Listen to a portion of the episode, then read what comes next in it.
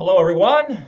Don Otto here at the Missouri Funeral Directors Association office, wishing everyone a happy holiday season and a Merry Christmas to you all coming up uh, for our uh, December 10th, 2021 broadcast. Now, a lot of you called in or sent messages asking, did they miss last week's, last Friday's webcast? And no, you didn't because we didn't do one couple things were happening last week. We were having some technical issues here. The internet was not working very well. Uh, not only did that make it difficult for us to do any broadcasting, at the same time, I was trying to uh, stream and watch a memorial service uh, for someone, for an, another executive director uh, of myself that had passed away uh, over Thanksgiving, and I was trying to take a look at the uh, at their memorial service stream, and I was having trouble doing that. We were having trouble doing this, and then a couple other uh, emergencies broke for funeral homes that needed to be addressed right away. So no, we were not able to do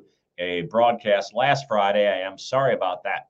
Uh, next Friday, again, this little housekeeping things. The office is closed next Thursday and Friday for Christmas. Uh, we always take off uh, Christmas Eve and Christmas Day. Of course, the Christmas Day is a Saturday, so we're off both Thursday and Friday, uh, along with most of the state. So uh, there won't be any, obviously, processing of uh, death certificates on those days.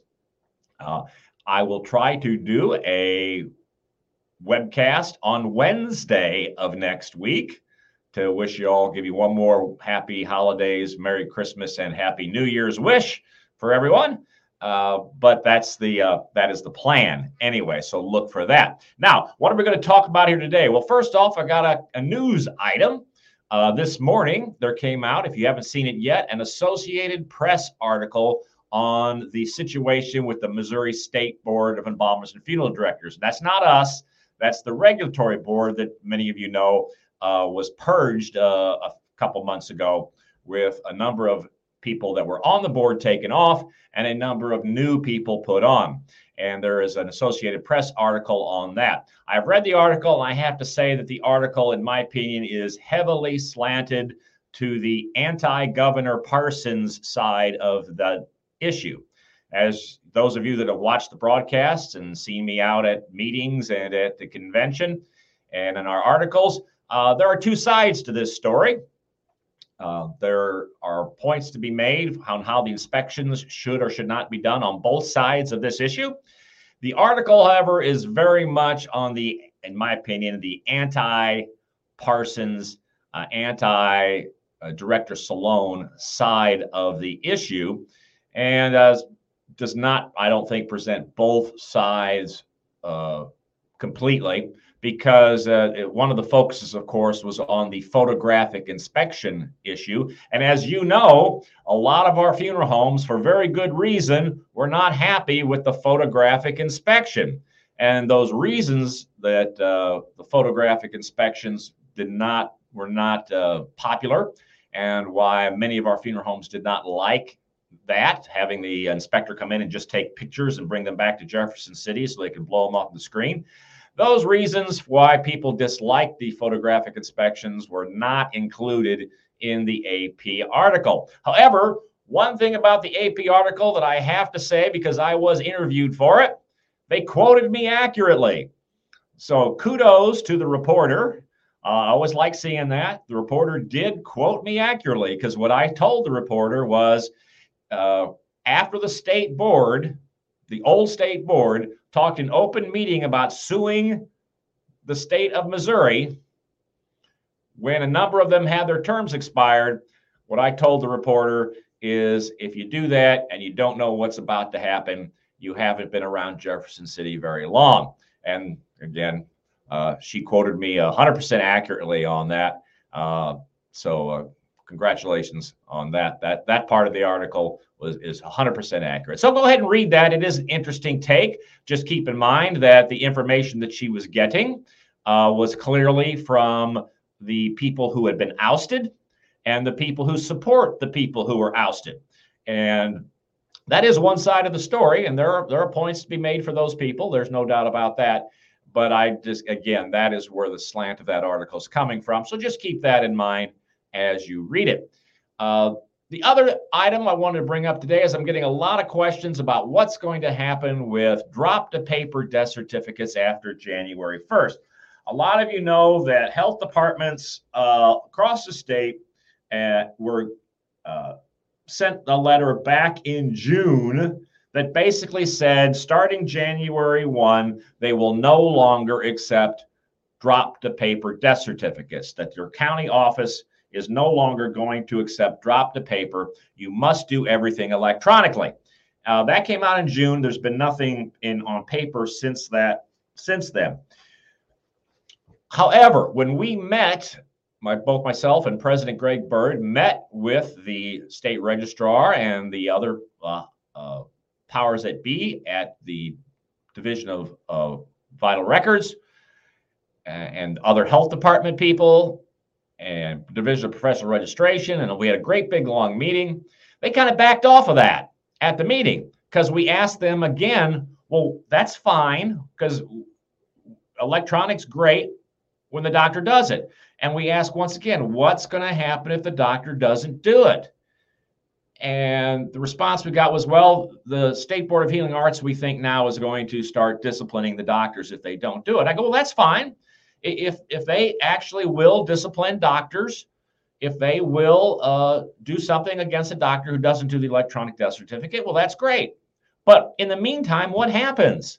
Okay, a disciplinary process takes a long time. And what if the doctor still refuses to do it? Well, they said, well, and we didn't get a definitive answer. But the impl- what they kind of suggested was what we think will happen have to happen is the doctor refuses to do it, call vital records up, and they'll try to call the doctor. And if they can't get the doctor to do it, then it sounds like they'll give you authorization to drop the paper but they weren't definitive about it, and they haven't sent any more clarifications on that since this June 4th letter. So, if you ask me what is Vital Records going to do on January 2nd, the answer is I don't know for sure. And to be honest with you, I'm not 100% positive they know for sure after meeting and talking with them. So, what we're just going to have to do is see what it is they actually do. Now, there's some people who say, well, can we complain to the legislature? Can we complain to the governor's office? Can we even, you know, can a funeral home that is upset about this file a lawsuit? We don't know because they haven't done it yet. You, you can't really take action or complain about something until they've done what it is that you want to complain about.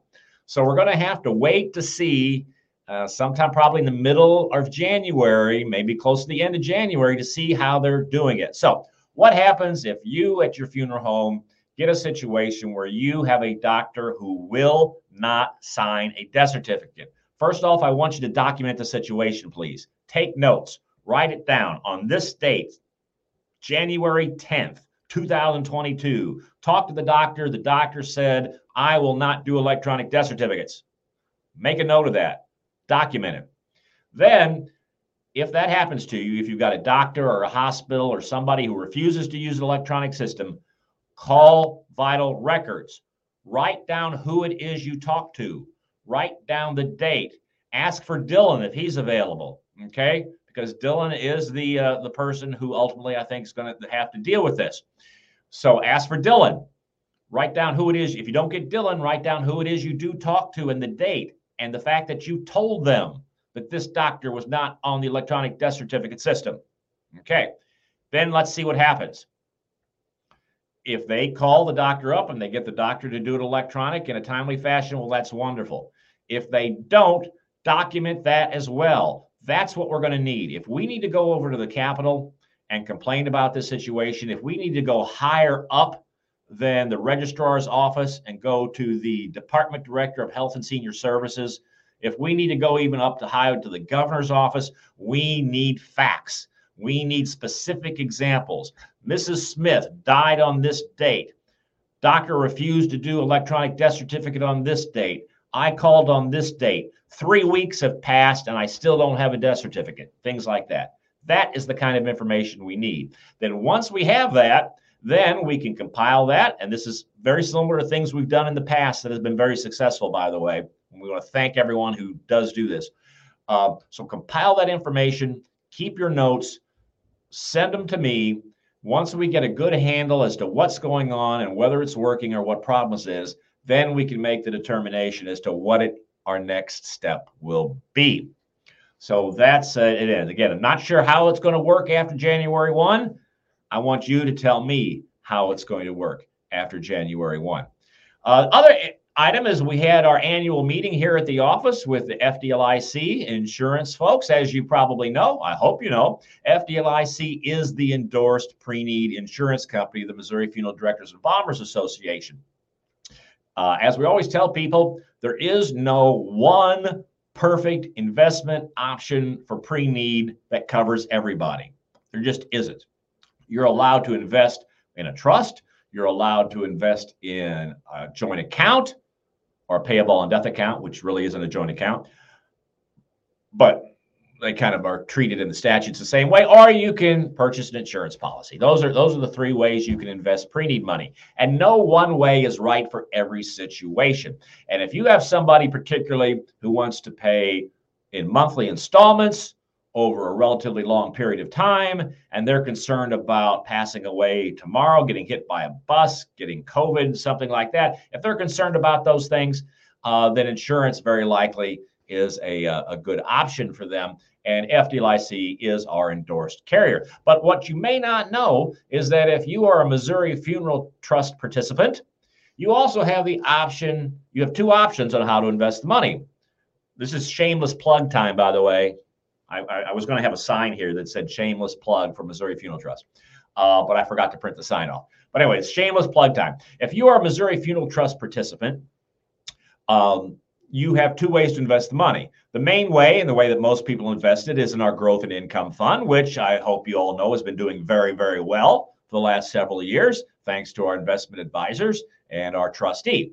But for those of you that have a situation where maybe you have a very short term pre need contract, somebody is very elderly, uh, and they're just the family's doing a spend down because they're going to go into a hospice and they need to get on public assistance they don't think they're going to live more than a year or something like that, and you want to avoid any risk or any market volatility whatsoever, we do have an annuity option. In the upper right hand corner, you just write annuity.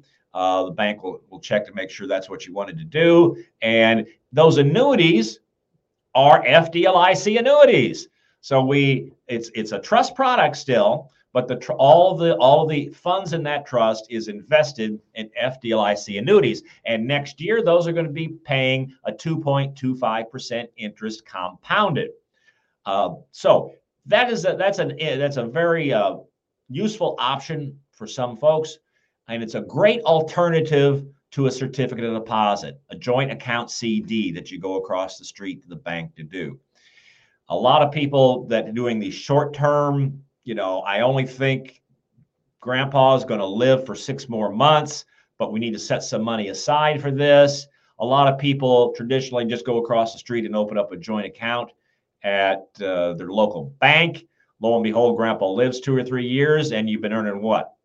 Point two, three, four percent interest, something like that, whatever the certificate deposit rate has been for the past several years. Well, if you if you instead of doing that, you put the money into the trust into the annuity option, you'll be getting a 2.25% compounded interest uh, through the FDLIC annuities. Now, I know what the resistance to some of you are, some not you, but some of your families are. And this is going to tie everything up with Christmas behind me here. I've talked with people, and I know you've talked with people who they insist on having a certificate deposit joint account to pay for their pre need at their local bank. And the reason they wanted to do it that way is because they don't want their money leaving their hometown. They want their money to stay in their hometown at their local hometown bank. They do not want their money leaving the city limits. If you get somebody like that, have them watch the movie It's a Wonderful Life, particularly the part where there's the run on the bank and the run on the Bailey Savings and loan. Uh, and hopefully they'll get the the message that that's not how banks work. if you go across the street and purchase a certificate of deposit for a thousand dollars, the bank does not take that thousand dollars and put that entire thousand dollars in a vault and keep it there. That's not how it works. Uh, so if you have people that are reluctant to do anything but a certificate of deposit because they think the money never leaves town and is always there in the vault, 100% of their money's in the vault at all times. Uh, have them rent It's a Wonderful Life, and and maybe they'll get the idea. But anyway, that's something for you to think of for you folks that do certificates of deposit out there and joint accounts. Is consider looking into the Missouri uh, Funeral Trust and uh, their annuity option. Again, the uh, for the bulk of your contracts, for the life of your contracts, we always want you to look carefully at the growth and income fund because I think uh, a lot of people will say that that is a, over the long over your life of your contracts. That's your uh, best investment opportunity. But if you've got particularly these short-term situations or where you don't want to worry about any sort of market volatility where it might be going up this month and not as up as high the next month or something like that because you don't think the person's going to be uh, around that long well there's something for you to look at the other nice thing when you do that if you do the certificate of deposit and a joint account for your funeral home you're going to be both the provider and the seller on those joint accounts. And if you do that, that means on your annual report, you have to report those contracts to the State Board of Embalmers and Funeral Directors on your annual seller's report. If you use the Missouri Funeral Trust, whether you use the growth and income fund or whether you use the annuity fund, if you use the Missouri Funeral Trust, the Missouri Funeral Trust is the seller on those accounts. Therefore, you do not have to put them down. Matter of fact, you're not supposed to put them down on your annual report because you're not the seller. Missouri Funeral Trust is the seller. And so that, uh, for many funeral homes, that greatly reduces the burden of that uh, annual seller's report. So, end of shameless plug for the Missouri Funeral Trust. Okay. Uh, and that really wraps it up for today. Uh, if you have any questions about anything that I've talked about today, please feel free to call me up. Check out that Associated Press article. Uh, again, it's coming at the it's coming from this dispute from one side pretty much and one side only. Uh, keep in mind that there's another side to that issue just as well. Uh, but uh, I got quoted accurately, so that's great. So that's a, a Merry Christmas present to me, and uh, maybe if you enjoy the article, to all of you as well. So, uh, again, we will try to do a broadcast on next Wednesday, particularly if there's any breaking news throughout the week. If not, uh, we'll uh, find a topic of interest that hopefully people would like to uh, maybe save that video and uh, watch it uh, on Christmas afternoon as you're after you're done opening gifts. Probably not. No, I didn't think so. But anyway, uh, uh, have a wonderful rest of your week. If you don't see me Wednesday or for any reason that we have to uh, do something different, uh, have a very Merry Christmas, a very Happy New Year's. And as always, not just this holiday season, stay safe.